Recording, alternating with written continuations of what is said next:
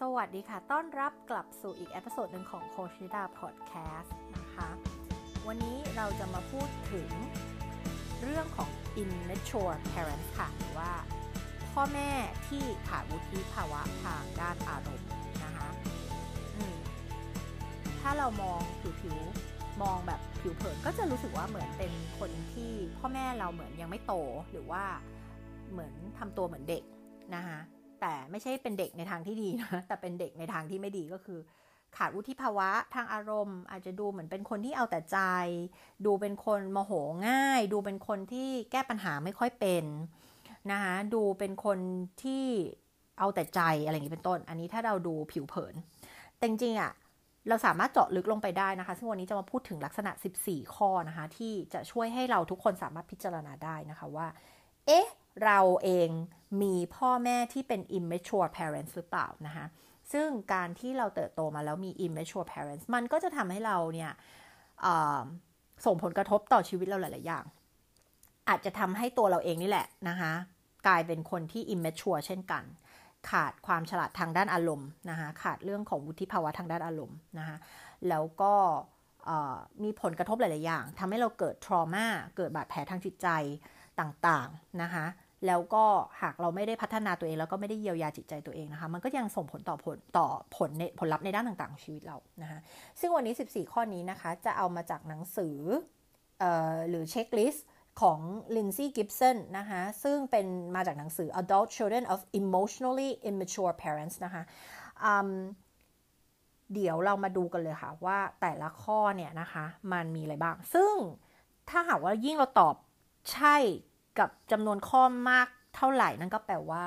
ออพ่อแม่เราก็อิมเมชัวมากขึ้นเท่านั้นนะคะเดี๋ยวเรามาดูกันเลยนะคะว่ามันมีอะไรบ้าง ข้อที่หนึ่งนะคะคือ emotion เอ่อ overreactivity ค่ะนะคะมันคืออะไร มันคือการที่พ่อแม่ของเราพ่อหรือแม่หรือผู้ใหญ่ในบ้านของเราอะไรเงี้ยนะคะเหมือนกับตื่นตระหนก หรือว่า overreact ก็คือ overreact เหมือนกับแบบแสดงออกมาแบบเกินจริง มีปฏิกิริยาตอบกลับมาที่เกินจริงนะคะ อย่างเช่นสมมติว่าคุณสอบสอบแล้วคะแนนไม่ดี แล้วเหมือนพ่อหรือแม่ของคุณก็คือแบบโมโหโวยวายขึ้นมาเลยอะไรเงี้ยนะคะ ซึ่งถ้าเรามองคนส่วนใหญ่เขาจะไม่มีปฏิกิริยาที่แบบขนาดนั้นไงนึกออกไหมคะ อ่า บางคนอาจจะผิดหวัง บางคนอาจจะโอเค บางคนอาจจะอะไรแต่ว่า เหมือนอันนี้คือแบบเหมือนอาจจะมีการปรี๊ดแตกไปเลยหรืออาจจะมีโมโหไปเลย อาจจะแบบร้องไห้ อาจจะแบบโกรธมากหรืออะไรอย่างเงี้ยนะคะนึกนึกออกไหมคะมันคือมีการแสดงที่ตอบสนองที่มันเกินจริงนะคะมันเวลาที่เป็นแบบเนี้ยที่พ่อแม่เป็นแบบเนี้ยมันก็จะทำให้เราเนี่ยเรียกว่าในภาษาอังกฤษเขาเรียกว่า walk on eggshell อะเหมือนเรา เหมือนมันมีเปลือกไข่อยู่รอบๆไปหมดแล้วเราก็กลัวจะเดินไปเหยียบเปลือกไข่แตกเนาะไหมคะเพราะฉะนั้นมันก็เลยทำให้เราต้องกลายเป็นคนที่ระวัง ไม่กล้าพูดสิ่งที่เรารู้สึก สิ่งที่เราคิด จะพูดอะไรคิดแล้วคิดอีก กลัวหวาดระแวง กลัวว่าแบบพ่อแม่จะไม่พอใจ กลัวว่าเขาจะระเบิดลง กลัวว่าเขาจะโกรธกลัวว่าอย่างนั้นอย่างนี้อะไรเงี้ยนะคะ มันก็เลยทำให้เราต้องอยู่กับความวิตกกังวล แล้วก็กลัวว่าเฮ้ยพ่อแม่จะ overreact อะไรขึ้นมาเมื่อไหร่อะไรเงี้ยกับบางทีเป็นเรื่องเล็ก ๆ น้อยๆอะไรเงี้ยนะคะ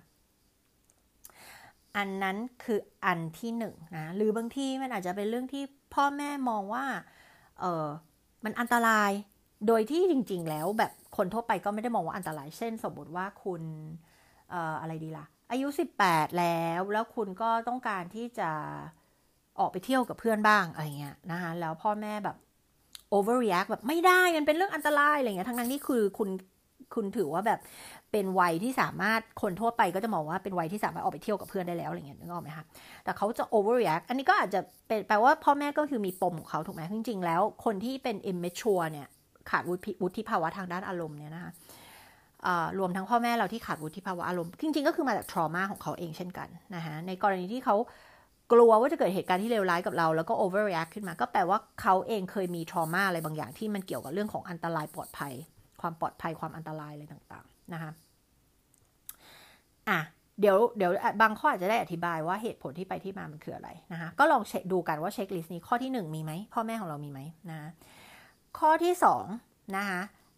lack of empathy ก็คือการขาดขาดการเข้าอกเข้าใจ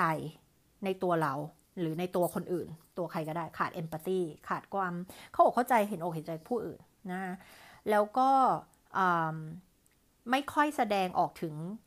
emotion ของตัวเอง ความรู้สึกอารมณ์อะไรเงี้ยไม่ค่อยแสดงออก อันนี้คือข้อที่สองข้อที่สามก็คือออมักจะมีความเรียกว่ากดความต้องการ ความรู้สึกต่างๆ ของตัวเองเอาไว้ ไม่ค่อยกล้าที่จะลงลึกในความสัมพันธ์ต่างๆนะคะก็จะคบคนแบบผิวเผิน ไม่ค่อยให้รู้จักตัวเราที่แท้จริงนะคะเวลาคุยสนทนากับเพื่อนก็จะคุยกันเรื่องจิปาถะทั่วไป ไม่ลงลึกถึงความฝันความกลัวตัวตนอะไรของเรานะนี่คือลักษณะที่ 3 ข้อที่ 4 ก็คือเวลาที่มีใครคิดต่างจากเขา เขาจะรู้สึกหงุดหงิดลำคาญใจขึ้นมาทันที นะคะหรือกรณีนี้ถ้าว่าเป็นลูกรู้สึกพูดพูดอะไรที่ขัด หรือคิดอะไรที่ขัดกับพ่อแม่ขึ้นมา เป็นความคิดเห็นต่างเนี่ยนะคะพ่อหรือแม่ก็อาจจะหงุดหงิด หรือโมโห หรือเกลี้ยวกราดอะไรก็แล้วแต่ว่าระดับการการตอบสนองจะเป็นยังไงบ้างเนี่ยนะคะ ก็คือเรียกได้ว่า ทนความเห็นที่ต่างจากตัวเองไม่ได้นะคะข้อที่5นะคะเอ่อข้อที่ 4 เมื่อกี้กับอธิบายนี่ว่าทำไมคนเราถึงเป็นอย่างนั้นล่ะเพราะว่ามันมีความริจิตทางความคิดก็คือ มีความคิดที่ตายตัวไม่ยืดหยุ่น และก็มักจะมากับ ไม่ใช่มักจะมากับเราเราว่าแบบมันน่าจะใช่เลยก็คือขาด self-esteem พอขาด self-esteem เนี่ย การที่คิดว่าคนอื่นคิดต่าง มันเหมือนเป็นการว่าว่าเราคิดผิดนึกออกไหมคะพ่อแม่กลัวว่าตัวเองจะกำลังถูกโจมตีว่าตัวเองผิดนะคะนิดาก็คิดว่าเป็นเพราะเขาเองก็ถูกเลี้ยงดูมาจากพ่อแม่ที่เป็นแบบนี้เช่นกัน ก็คือ มีความไม่ยืดหยุ่นทางความคิดเหมือนกัน แล้วก็กลัวว่าตัวเองจะผิด เพราะฉะนั้นการที่มีคนมาขัดกับความคิดของเราเนี่ย จะเกิดการตีความทันทีว่า แปลว่าเป็นการว่าว่าฉันผิดใช่ไหมที่ฉันคิดแบบนี้อะไรอย่างเงี้ยนะคะอ่าก็มาจากการเลี้ยงดูเช่นกัน ข้อที่5นะคะพ่อแม่มักจะใช้ฉันเป็นเหมือนที่ปรึกษา ทางใจให้กับเขา ทั้งทั้งที่เราเป็นเด็กอะจริง ๆ เด็กอะไม่ได้มีหน้าที่ต้องให้คำปรึกษาพ่อแม่เลยถูกไหมมันตรงกันข้ามกันเลยพ่อแม่นั่นแหละต้องเป็นคนที่ให้คำปรึกษากับเรา แต่ในในลักษณะที่เรามี immature parents เนี่ยเขาจะกลายเป็นเอาเราเนี่ยไปเป็นที่ปรึกษาให้กับเขา แล้วเขาก็จะให้คำปรึกษาอะไรเราไม่ค่อยได้นะคะบางทีก็อาจจะเอาเรื่องคู่ชีวิตก็คือ แม่จะเอาพ่อมาปรึกษากับเรา พ่อจะเอาแม่มาปรึกษากับเราอะไรเงี้ยนะคะ ซึ่งเป็นสิ่งที่ห้ามห้ามทำอะค่ะไม่ควรทำเลยนะคะ เพราะว่า เเด็กก็คืออยู่ส่วนเด็กเราไม่ควรเอาเด็กมาเกี่ยวข้องกับปัญหาของเรานะคะหรืออาจจะปรึกษาเรื่องที่ทำงานเรื่องปัญหาชีวิตเรื่องนู่นเรื่องนี่อะไรของพ่อแม่นะคะ แล้วก็เอาภาระตรงนี้เนี่ยมาลงไว้กับลูกนะคะเออนะคะข้อที่ 6 ก็คืออพ่อหรือแม่เนี่ยมักจะเห็นใจเราหรือเห็นอกเห็นใจหรือเข้าอกเข้าใจเราเนี่ยต่อเมื่อเราป่วยเท่านั้น เเมื่อเมื่อเมื่อเป็นแบบนี้แล้วเป็นไงคะคนที่เป็นเด็กก็จะเติบโตมาโดยมีความคิดความเชื่อว่า ถ้าฉันป่วยฉันถึงจะสำคัญ ฉันฉันได้รับความรักความใส่ใจจากพ่อแม่ต่อเมื่อฉันป่วยเท่านั้นนะคะซึ่งอันเนี้ยเราก็จะเห็นหลาย ๆ ครั้งคนที่เป็นโรคซึมเศร้า ก็จะมีอันนี้อยู่นะคะเพราะว่าเฮ้ยพอฉันซึมเศร้า พ่อแม่หันมาใส่ใจฉัน แต่พอฉันสุขภาพดีปกติ ไม่มีใครแคร์ฉันเลยนึกออกไหมคะเพราะฉะนั้นเนี่ยมนุษย์เราก็จะเรียนรู้ ในการทำยังไงให้เราอยู่รอดทำยังไงให้เราได้รับความรักความสนใจ ก็เลยไม่อยากหายจากอาการที่ตัวเองป่วย อันนี้ไม่ว่าจะเป็นโรคทางกายโรคต่างๆ หรือแม้กระทั่งซึมเศร้าก็ตามนะข้อที่ 7 ก็คือพ่อแม่เนี่ยไม่มีความเสมอต้นเสมอปลายนะไม่มีความคงเส้นคงวาจะใช้คำนี้ได้ไหมแต่ว่าแบบเป็นความ inconsistent อะนะคะ เดี๋ยวดีเดี๋ยวร้ายอะไรแบบนี้นะคะ เดี๋ยวบางทีก็ดูเหมือน มีปัญญา มีตักกะให้คำปรึกษาเราได้ แต่บางครั้งก็โมโหโมโหแบบเหมือนจัดการอารมณ์ตัวเองไม่ได้ หรือโวยวายหรือว่าเเราเอาแน่เอานอนกับเขาไม่ได้นึกออกไหมคะอืมนี่คือข้อที่เจ็ดข้อที่ 8 เวลาที่เรามีปัญหา เขาก็มักจะมองว่าปัญหาของเรานี่ไม่ใช่เรื่องเลยอะไรเงี้ยนะคะหรืออาจจะโกรธเรา ที่เรามีปัญหา ก็คือไม่สามารถช่วยเราได้ ไม่สามารถช่วยเราแก้ปัญหาต่างๆ ได้ ไม่ support เราทางด้านจิตใจนะคะแล้วก็หรืออาจจะบอกวิธีการแก้ปัญหาที่มันมันไม่ค่อย make sense อะไรอย่างเงี้ยนะคะหรือว่าเช่นบอกว่าเออเดี๋ยวปัญหามันก็หายไปเองแหละอะไรอย่างเงี้ยอย่าไปสนใจมันเลยอะไรอย่างเงี้ยนะคะลืมลืมไปเถอะอะไรแบบเนี้ยนะคะ หรืออาจจะโมโหกลับมา หรืออาจจะประชดประชันกลับมานะอันนี้ก็คือลักษณะของข้อที่ 8 เวลาที่เรามีปัญหาเขามักจะทำสิ่งที่อะไรที่มันท็อกซิกหรือไม่อยู่บนความเป็นจริง แล้วก็ไม่สามารถช่วยเราได้ ข้อที่9นะคะบทสนทนาต่างๆ ที่พ่อแม่คุยกับเรามักจะเกี่ยวข้องกับสิ่งที่เขาสนใจเป็นหลัก ไม่ใช่เรื่องที่ลูกสนใจ แต่เป็นเรื่องที่พ่อแม่สนใจเรื่องของเขานะคะข้อที่ 10นะคะเออเวลาที่เราเห็นต่างจากเขา ถึงแม้จะแสดงออกแบบสุภาพ ไม่ได้ก้าวร้าวก็ตาม เขาก็จะเหมือนกับ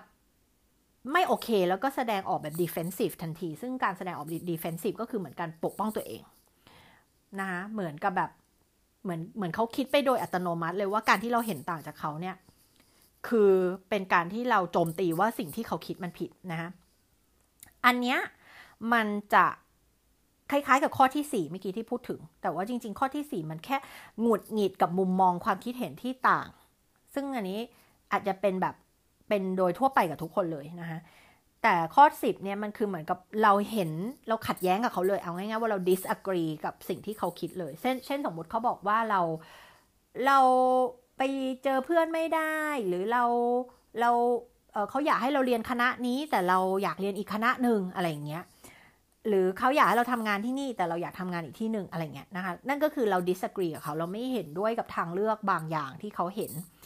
เราเราเห็นต่างกับเขาเงี้ยนะเราอยากจะตัดสินใจเลือกแตกต่างจากที่เขาคิด เขาก็จะเหมือนกับแบบ defensive ขึ้นมาเลย ซึ่งการ defensive มันก็จะมีการโทษเราหรือโมโหใส่ หรือโยนความผิดหรือประชดประชันอย่างเงี้ยนะคะอืมอันนี้ก็คือข้อที่สิบ ข้อที่ 11 ก็คือความสำเร็จของเราเนี่ยดูแล้วไม่เคยมีความสำคัญในสายตาของพ่อแม่นะคะอ่าก็คือเวลาที่เราสำเร็จพ่อแม่ก็แบบไม่ได้สนใจใส่ใจอะไรเท่าไหร่ ดูไม่ได้เป็นเรื่องที่เขารู้สึกภูมิใจหรือรู้สึกเป็นเรื่องที่สำคัญสำหรับเขานะคะอ่าอันนี้ก็จะเป็นข้อที่ 11 ข้อที่ 12 ก็คืออะไรที่เป็นตรรกกะเหตุผลอะไรที่เป็นข้อเท็จจริงเนี่ยดูไม่ค่อยมีความสำคัญสำหรับพ่อแม่สักเท่าไหร่นะคะเพราะฉะนั้นการที่เราจะ ไปโต้เถียงกับเขา หรือเจรจาต่อรองกับเขา หรือพูดคุยสนทนาดีเบตอะไรกับเขา เราเอาเหตุผลเราเอาตรกกะ เราเอาข้อเท็จจริงอะไรไปพูดกับเขาเนี่ยไม่ค่อยเกิดประโยชน์เท่าไหร่เขาจะไม่รับฟังไม่สนใจนะแล้วก็ข้อที่ 13 พ่อแม่เป็นคนที่ไม่คิดสะท้อนไม่มีความตระหนักรู้ในตัวเองนะคะแล้วก็พอเป็นแบบนั้นแล้วเวลาที่อะไรที่เขาทำผิดนะคะเขาก็จะไม่ยอมรับ เขาจะไม่รับผิดชอบกับสิ่งที่ตัวเองทำผิดไป หรือควรที่ต้องต้องปรับปรุงแก้ไขตัวเองอันนี้คือข้อที่ 13 ข้อที่ 14 ก็คือมักจะมองอะไรเป็นขาวและดำอันนี้ก็คือเรื่อง rigid thinking ที่ที่พูดถึงไปแล้วก็คือมีความคิดที่ตายตัวไม่ยืดหยุ่นนะ เหมือนกับฉันคิดแบบนี้ฉันเชื่อแบบนี้ฉันก็จะยึดมั่นอยู่อย่างนี้เลยถึงแม้มันจะผิด แต่เขาไม่รู้ตัวว่าผิดเพราะเขาก็ไม่ได้คิดว่าตัวเขาผิดเนี่ยถูกไหมเขาก็จะยึดเลยว่ามันเป็นแบบนี้แหละ หรือเวลาที่เขามองคนเขาก็จะมองเป็นขาวและดำไปเลย ไม่ดีก็เลวไปเลยอะไรแบบเนี้ยไม่ชอบก็เกลียดไปเลยอะไรเงี้ยนะคะ คือไม่มีตรงกลาง แล้วก็ไม่เปิดรับต่อความคิดเห็นด้วยด้วยความที่ในข้ออื่นๆเคยบอกแล้วว่าไม่รับไม่รับความคิดเห็นที่ต่างอยู่แล้วถูกไหมเพราะฉะนั้นก็จะไม่ค่อยเปิดใจที่จะมองหาอะไรใหม่ ๆ หรือว่ามองหาอะไรที่มันจะกลับมาตั้งคำถามกับสิ่งที่เราเชื่อที่เราคิด มันก็ยิ่งทำให้เขายิ่งมีความคิดที่เป็นขาวและดำมากยิ่งขึ้นนะคะ ก็คือไม่มองอะไรเป็นเทาๆเลย มองอะไรเป็นแบบสุดโต่งไปเลยนะคะแล้วก็เหมือนไม่พร้อมที่จะเปิดรับอะไรที่อยู่ตรงโซนสีเทาๆเลยไอ้คำว่าสีเทาๆเนี่ยว่าความคิดในแบบอื่น หรือว่า ออคนนี้ไม่ดีเขาอาจจะตัดสินไปเลยคนนี้ไม่ดี มันเป็นไปได้ไหมว่าเขาจะมีดีบ้างไม่ดีบ้างอะไรอย่างเงี้ยนะคะก็จะไม่คนนี้เป็นคนไม่ดีไปเลยอะไรเงี้ยนี่คือการคิดที่มันเป็นขาวและดำหรือว่า rigid thinking ก็คือเหมือนแบบ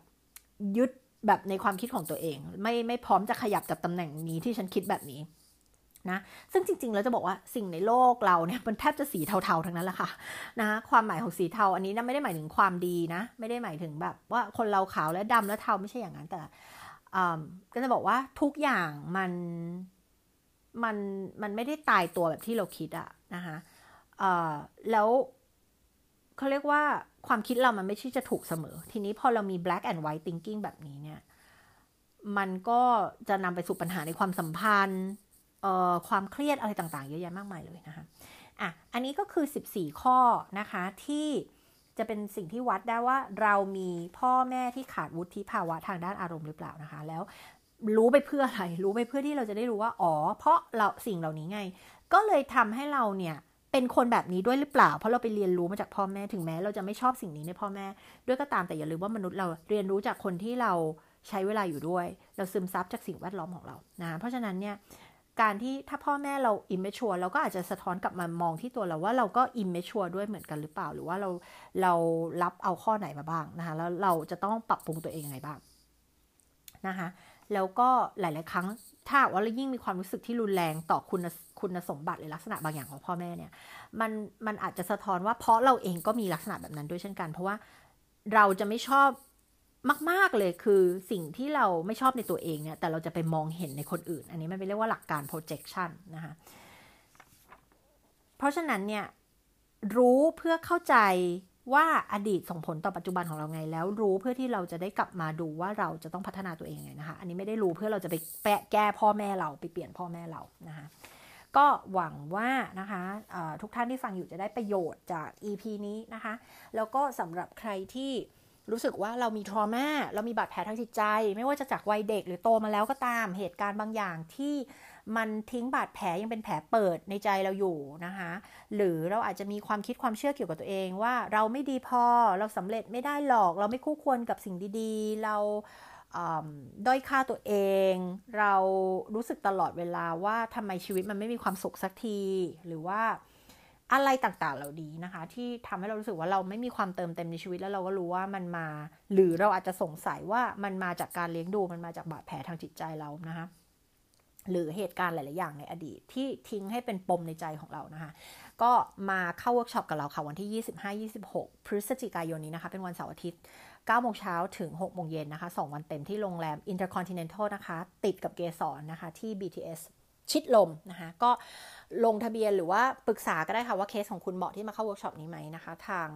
Line Official ของเรานะคะที่ at line เอ่อที่ Line at coach นิดานะคะ ก็ปรึกษากันได้ค่ะ อันนี้จัดแค่ปีละครั้งเท่านั้นนะคะ มาเรียนรู้เทคนิควิธีการมาทำความเข้าใจเกี่ยวกับสมองของเรานะคะ ว่า trauma และการเลี้ยงดูแล้วก็เหตุการณ์ที่ ทำให้เราเจ็บปวดที่มันยังไม่ได้รับการจัดการอย่างถูกวิธีเนี่ยนะคะทำไมมันถึงยังส่งผลต่อผลลัพธ์ในทุกด้านในชีวิตของเรา และแม้ว่าเราจะฟังพอดแคสต์แม้ว่าเราจะอ่านหนังสือ แม้ว่าเราจะทำอะไรเยอะแยะมากมายแค่ไหนทำไมมันถึงยังไม่สามารถจะเยียวยาได้นะคะ อันนี้ก็บอกไว้ตรงนี้เลยว่า การเยียวยาจิตใจมันใช้การ intellectualization มันมันมันใช้แบบการเข้าใจมันด้วยความคิดด้วยสมอง ส่วนตรรกกะเหตุผลไม่ได้ นะคะเขาบอกว่ามัน you you cannot intellectualize your way out of trauma นะคะ นั่นก็คือแปลว่าคุณไม่สามารถจะใช้สมองตรกกะเหตุผลของคุณเนี่ยพาตัวเองออกมาจากทรมาหรือเยียวยาตัวเองจากทรมาเหล่านี้ได้นะคะ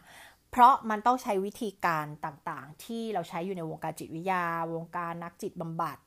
นะคะในการเยียวยานะคะเพื่อให้เราสามารถเยียวยาบาดแผลทางจิตใจนั้นอย่างถูกวิธีนะคะ ก็เวิร์กช็อปสองวันนี้ก็จะได้ให้ทุกท่านได้มีประสบการณ์ในการทำเทคนิคเหล่านี้เพื่อที่จะได้เริ่มเยียวยาตัวเอง แล้วก็รู้ว่าจะต้องเอาไปทำยังไงต่อในชีวิตของตัวเองนะคะก็เชิญชวนมาเข้ากันได้ถ้าเกิดว่าใครที่รู้สึกว่าเวิร์กช็อปนี้ตรงกับความต้องการของคุณนะคะ แล้วก็เดี๋ยวเราพบกันใน EP ต่อๆไปค่ะกับโค้ชนิดาพอดแคสต์นะคะ